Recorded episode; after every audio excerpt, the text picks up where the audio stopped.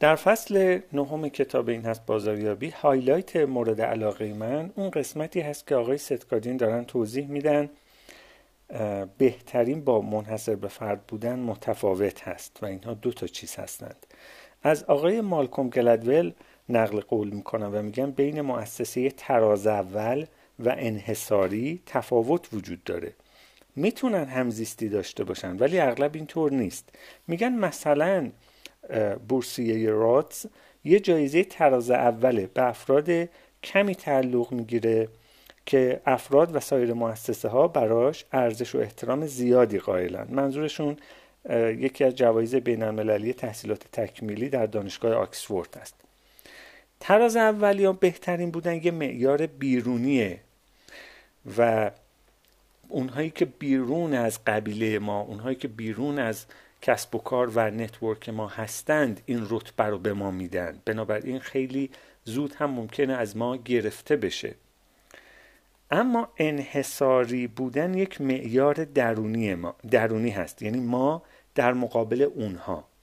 یعنی خودی ها در مقابل غیر خودی ها مثلا یک کلوپ موتور سواری حتی اگر بهترین یا تراز اول نباشه چون اصلا بعیده که معیاری برای اندازهگیری همچین چیزی وجود داشته باشه. اما انحصاریه. میگه ما خیلی راحت در جستجو برای ساختن اون چیزی که اهمیت داره گیج میشیم. اگرچه به نظر می‌رسه باید تلاش کنیم تا سازمانمون رو تراز اول کنیم تا اجازه بدیم مثلا نیویورک تایمز اعلام بکنه که به عنوان مثال اپرای ما ارزش دیدن داره یا کتاب ما ارزش خوندن داره یا بیزینس ما ارزش اعتماد کردن داره و غیره. اما در واقع مؤسسه های انحصاری همه چیز رو تغییر میدن. میگه ما هیچ کنترلی روی جایگاه تراز اولمون نداریم و می‌تونه در هر لحظه از ما گرفته بشه. چون بیرونیه از بیرون به ما داده شده همونها هم می‌تونن بگیرنش. یعنی به کس دیگه ای داده میشه.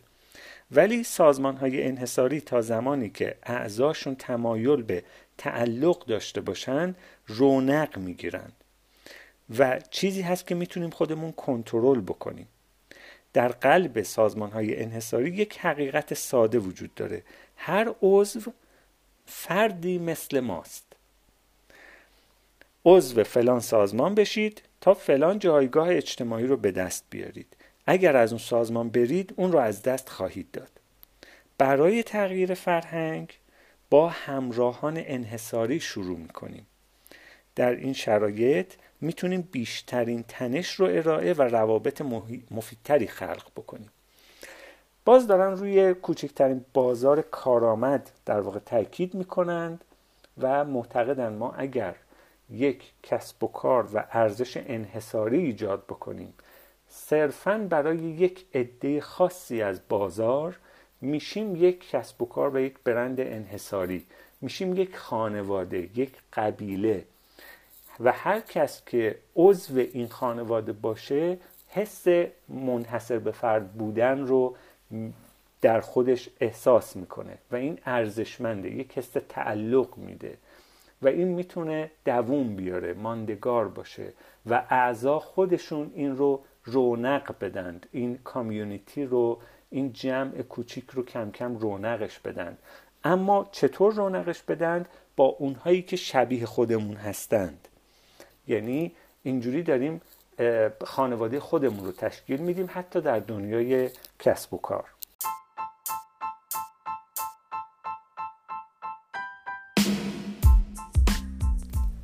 فصل دهم در مورد این مطلب صحبت می‌کنه که اگر پیشنهادی که ارائه می‌کنید بیزینسی که ایجاد می‌کنید و محصول یا خدماتی رو وارد بازار می‌کنید منطبق با الگوهای قبلی باشه.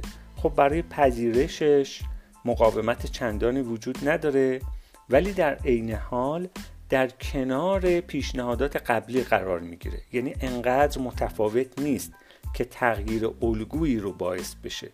پس میره در قالب الگوهای قبلی که در ذهن مصرف کننده هست قرار می‌گیره و کنار موارد مشابه قبلی ممکنه شما رو هم انتخاب بکنن مثلا مثالی که زده میگه خب مثلا آخر هفته ها در ساعت خاصی از شبکه خاصی از تلویزیون سریالی پخش میشه. سالهای ساله. یه سریال تموم میشه سریال بعدی پخش میشه. و یه عده مخاطب خودش رو داره که در اون ساعت میشینن پای تلویزیون و تنها یا با خانواده اون سریال رو هر چی که باشه تماشا می‌کنن. شما می‌تونید اگر تهیه کننده یا کارگردان هستید سریالتون رو در اختیار اون شبکه قرار بدید با اون شبکه قرارداد ببندید و وارد اون الگو بکنید. یا نه اگر محتوایی تولید می‌کنید که منحصر به فرده و می‌خواهید تفاوت الگویی ایجاد بکنید برای قشر خاصی دارید کار می‌کنید بنابراین باید آماده مقاومت در تغییر الگو باشید. اگر شبکه‌ای دارید راه اندازی می‌کنید که در روز دیگری و ساعت دیگری قرار هست برنامه پخش بکنه باید این رو در نظر بگیرید که دیگه الگوی شما منطبق بر الگوی مثلا فلان مخاطب ها برای اون شبکه و اون سریال نیست. مثال های دیگه از تغییر الگو زدن که خب مطرح کردنش باعث میشه این بحث رو بهتر متوجه بشیم. مثلا میگن که کسی تا حالا باغبونی رو برای کار حیاتش استخدام نکرده و همیشه کارش رو خودش انجام داده. حالا شما به عنوان یک باغبون می‌خواهید که شغل رو به دست بیارید و این فرد رو قانع کنید که شما رو استخدام بکنه.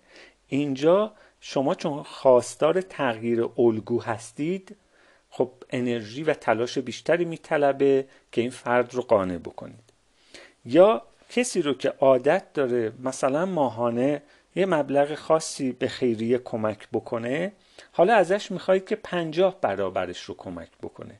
این یک تنش ایجاد می‌کنه چون اون فرد با اون الگو وفق پیدا کرده و الان شما می‌خواهید اون الگو رو بشکنید و اون رو وادار بکنید که کار دیگری انجام بده طور دیگری رفتار بکنه. بنابراین چالش بزرگی پیش روی شماست. وقتی زندگی فردی دستخوش تغییر میشه الگوهای جدیدی ایجاد میشن. مثلا وقتی یک فرد مجرد ازدواج می‌کنه و وارد مرحله تحول و خانواده میشه یک تحول بزرگی ایجاد شده. میگه در این مراحل یا پدر و مادری که یا در واقع خانواده دو نفره زن و شوهری که جدیدن صاحب فرزند شدن و پدر و مادر شدن. چون یک تغییر و تحول بزرگی تو زندگیشون اتفاق افتاده الگوهاشون متزلزله و راحت با الگوهای جدید کنار میان. یا کسی که به یک محل جدید نقل مکان کرده چون الگوهای قبلیش تا یه حدی شکستند و از بین رفتند پذیرش بیشتری برای الگوهای جدیدتر دارند و آمادگی برای تغییر در اونها بیشتره. در دنیای نرم افزار مثال می‌زنن میگن مثلا اگر شما تولید کننده اپلیکیشن هستید بهترین زمان وقتی هست که نسخه جدیدی از سیستم عامل به بازار ارائه شده و شما این رو همزمان می‌کنید با این داستان.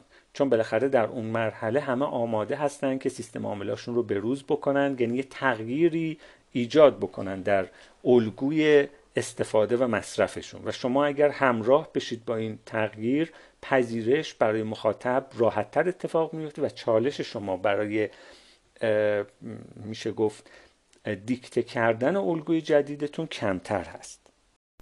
راهکار کلی و جنبندی که از این مبحث دارن آقای ستکارین به این صورت هست که بازاریابی و کلا ارزش پیشنهادی بیزینستون باید طوری باشه که یک تنش و حس عقب موندن به افراد دست بده. اینکه اگر من این تغییر رو قبول نکنم اگر سیستمم رو بروز نکنم اگر عضو فلان باشگاه نشم اگر فلان کالا رو خریداری نکنم اگر فلان تغییر رو در زندگیم ایجاد نکنم از یک عده هایی که قبولشون دارم عقب میمونم. جایگاه اجتماعیم رو از دست میدم. اگر این حس رو در مخاطب ایجاد می‌کنه کاری که انجام می‌دید محصولی که تولید می‌کنید در اون صورت می‌تونید پیش بینی کنید. این تنشتون باعث بشه که تغییر الگوها سریعتر اتفاق بیفته پذیرش بیشتر باشه.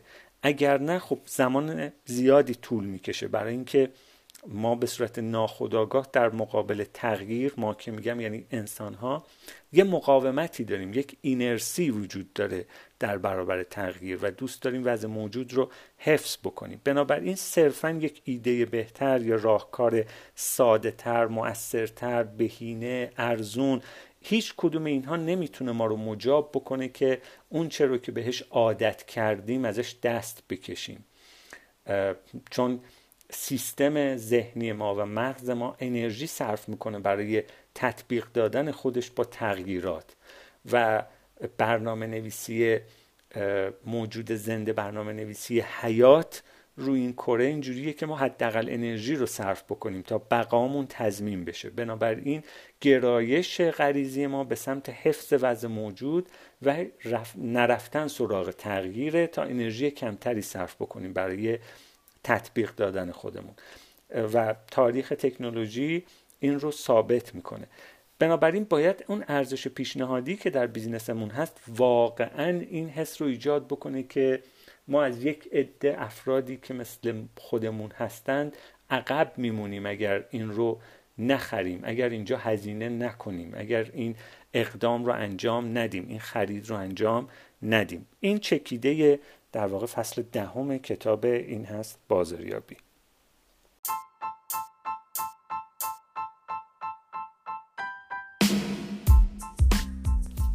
فصل یازدهم که در مورد جایگاه اجتماعی هست یکی از مهمترین فصل های کتاب این هست بازاریابی نوشته آقای ستکادین محسوب میشه.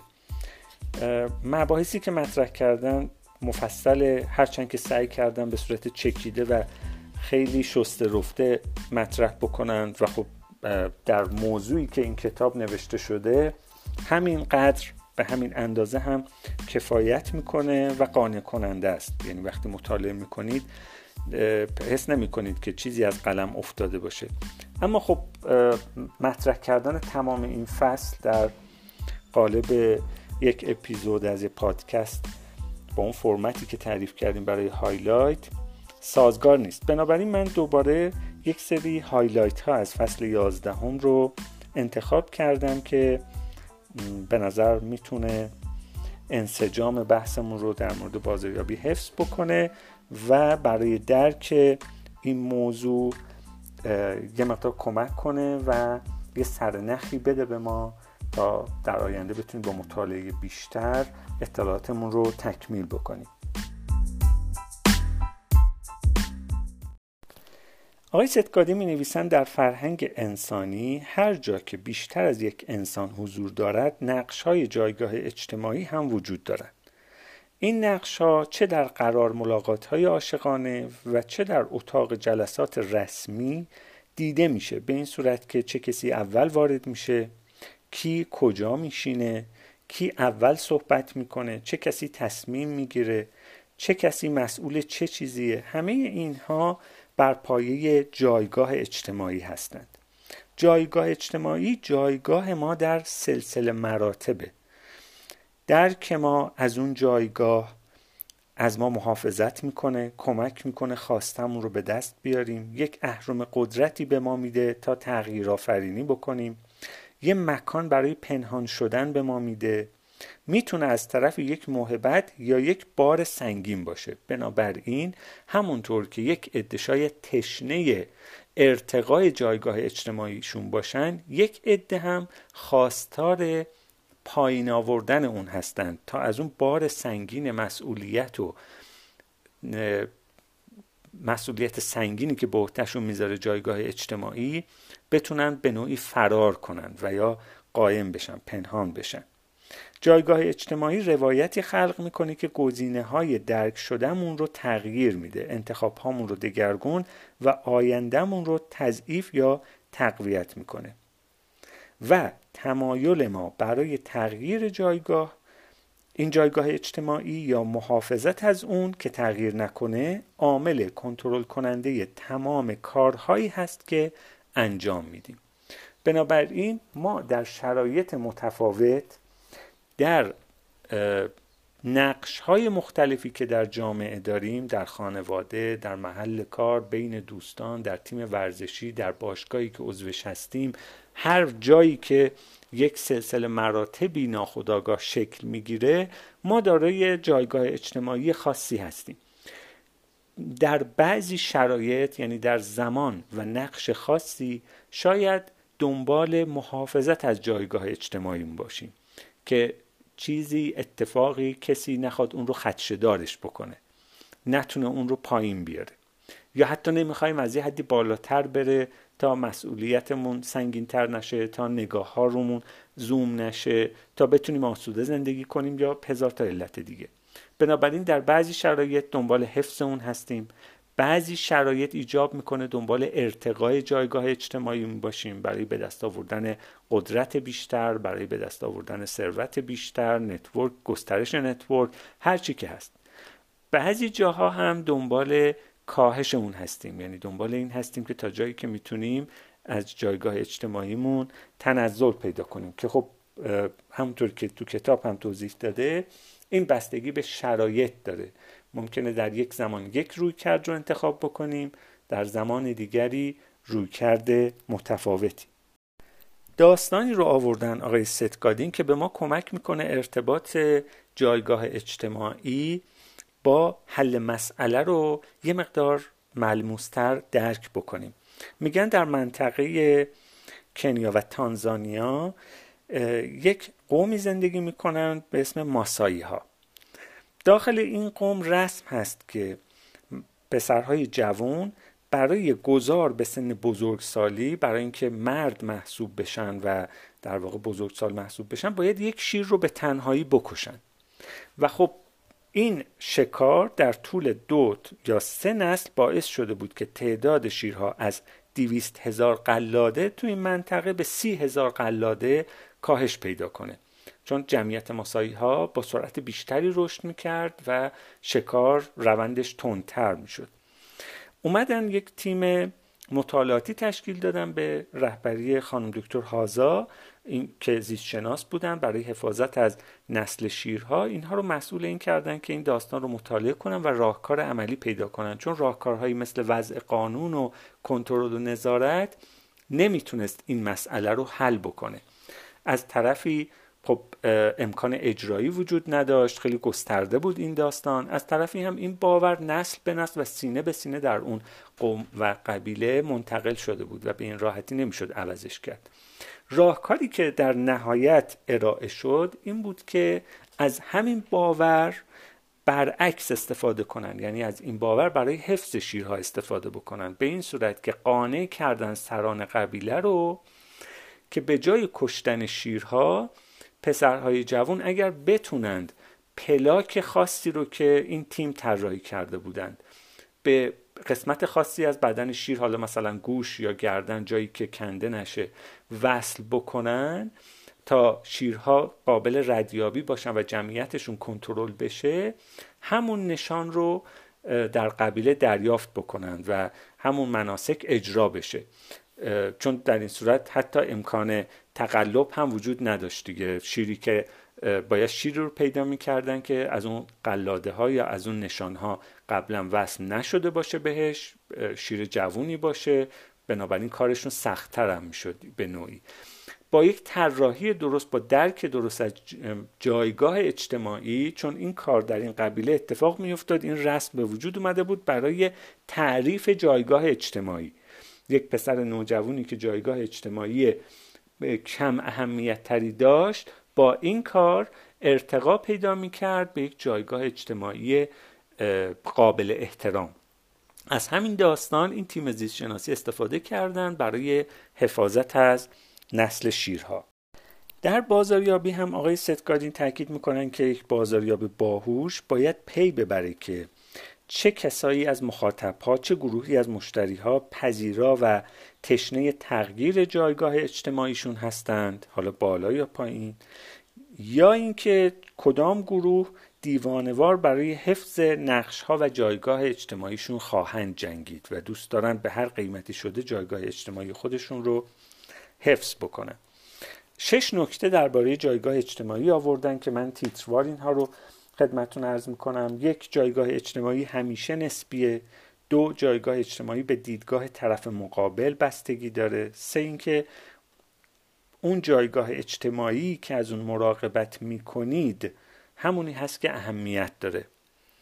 یعنی اگر مطمئن نیستید جایگاه اجتماعیتون کجاست در یک جمع حالا در محل کار خانواده یا هر چی ببینید چی براتون اهمیت داره. حفظ کدام جایگاه براتون مهمه. چهار جایگاه اجتماعی سکون داره. یعنی بیشتر ما گرایش داریم به حفظ جایگاه اجتماعی تا تغییرش. پنجم اینکه اکتسابی هست. یعنی باورهای ما به عنوان یک انسان درباره جایگاه اجتماعی خیلی زود شروع میشه از بچگی شروع میشه. اما طی زمان یاد می‌گیریم چیزهای یاد می‌گیریم از اطرافمون از محیطمون و درکمون بیشتر میشه. و شرم قاتل جایگاه اجتماعیه. یعنی بیشتر وقتا ما خودمون می‌دونیم که صاحب چه جایگاه اجتماعی هستیم و اینکه بعضی ها از بیرون به نظر میاد یعنی اون که از بیرون نگاه می‌کنه می‌دونه مثلا فلانی اون جایگاه اجتماعی رو نداره اما اون شخص اصرار داره و خودش رو بالاتر یا در اون سطحی می‌بینه که واقعا متعلق بهش نیست. این یعنی آدم در واقع این آدم شرم نداره و بزرگترین قاتل جایگاه اجتماعی شرمه. اینکه کسی خودش رو پایین تر از اون جایی که هست ببینه خیلی زود جایگاه اجتماعیش تنزل پیدا می‌کنه به همون باوری که داره. و میگه که ما پیوسته و به صورت مستمر بر اساس موقعیت و به طور حسی جایگاه اجتماعیمون رو خودمون تنظیم می‌کنیم. اما باید یادمون باشه وقتی هر کاری محصول یا خدماتمون رو داریم به بازار عرضه می‌کنیم قبل از هر چیز اول به نقش جایگاه اجتماعی توجه بکنیم. یک ماتریسی هست که خب راجع به این که از دید خودمون جایگاه اجتماعیمون کجاست پایین یا بالا و از دید دیگران جایگاه اجتماعیمون کجاست پایین یا بالا که بسته به اینکه کدام در کدام خانه این ماتریس قرار می‌گیریم پیغام ها و سیگنال های بیرونی رو مثلا در مورد بازاریابی متفاوت درک می‌کنیم و روی کرده بازاریابی برای این افراد باید متفاوت باشه. مثلا یه عده هستن که واقعا جایگاه اجتماعی بالایی دارن و باور خودشون هم همینه. برعکسش هم هست. جایگاه اجتماعی پایینی دارن و باورشون هم همینه. حالا مثال هایی زدن که من نمی‌خوام اینجا تشریح بکنم این رو. ولی دو تا در واقع خانه حساس این ماتریس این حالتی که ما خودمون مثلا جایگاه اجتماعی بالایی داریم ولی باور نداریم. یا برعکس جایگاه اجتماعی پایینی داریم اما اصرار داریم که جایگاه اجتماعیمون بالاتر از بقیه هست یا بالاتر از اون چیزی هست که واقعا وجود داره.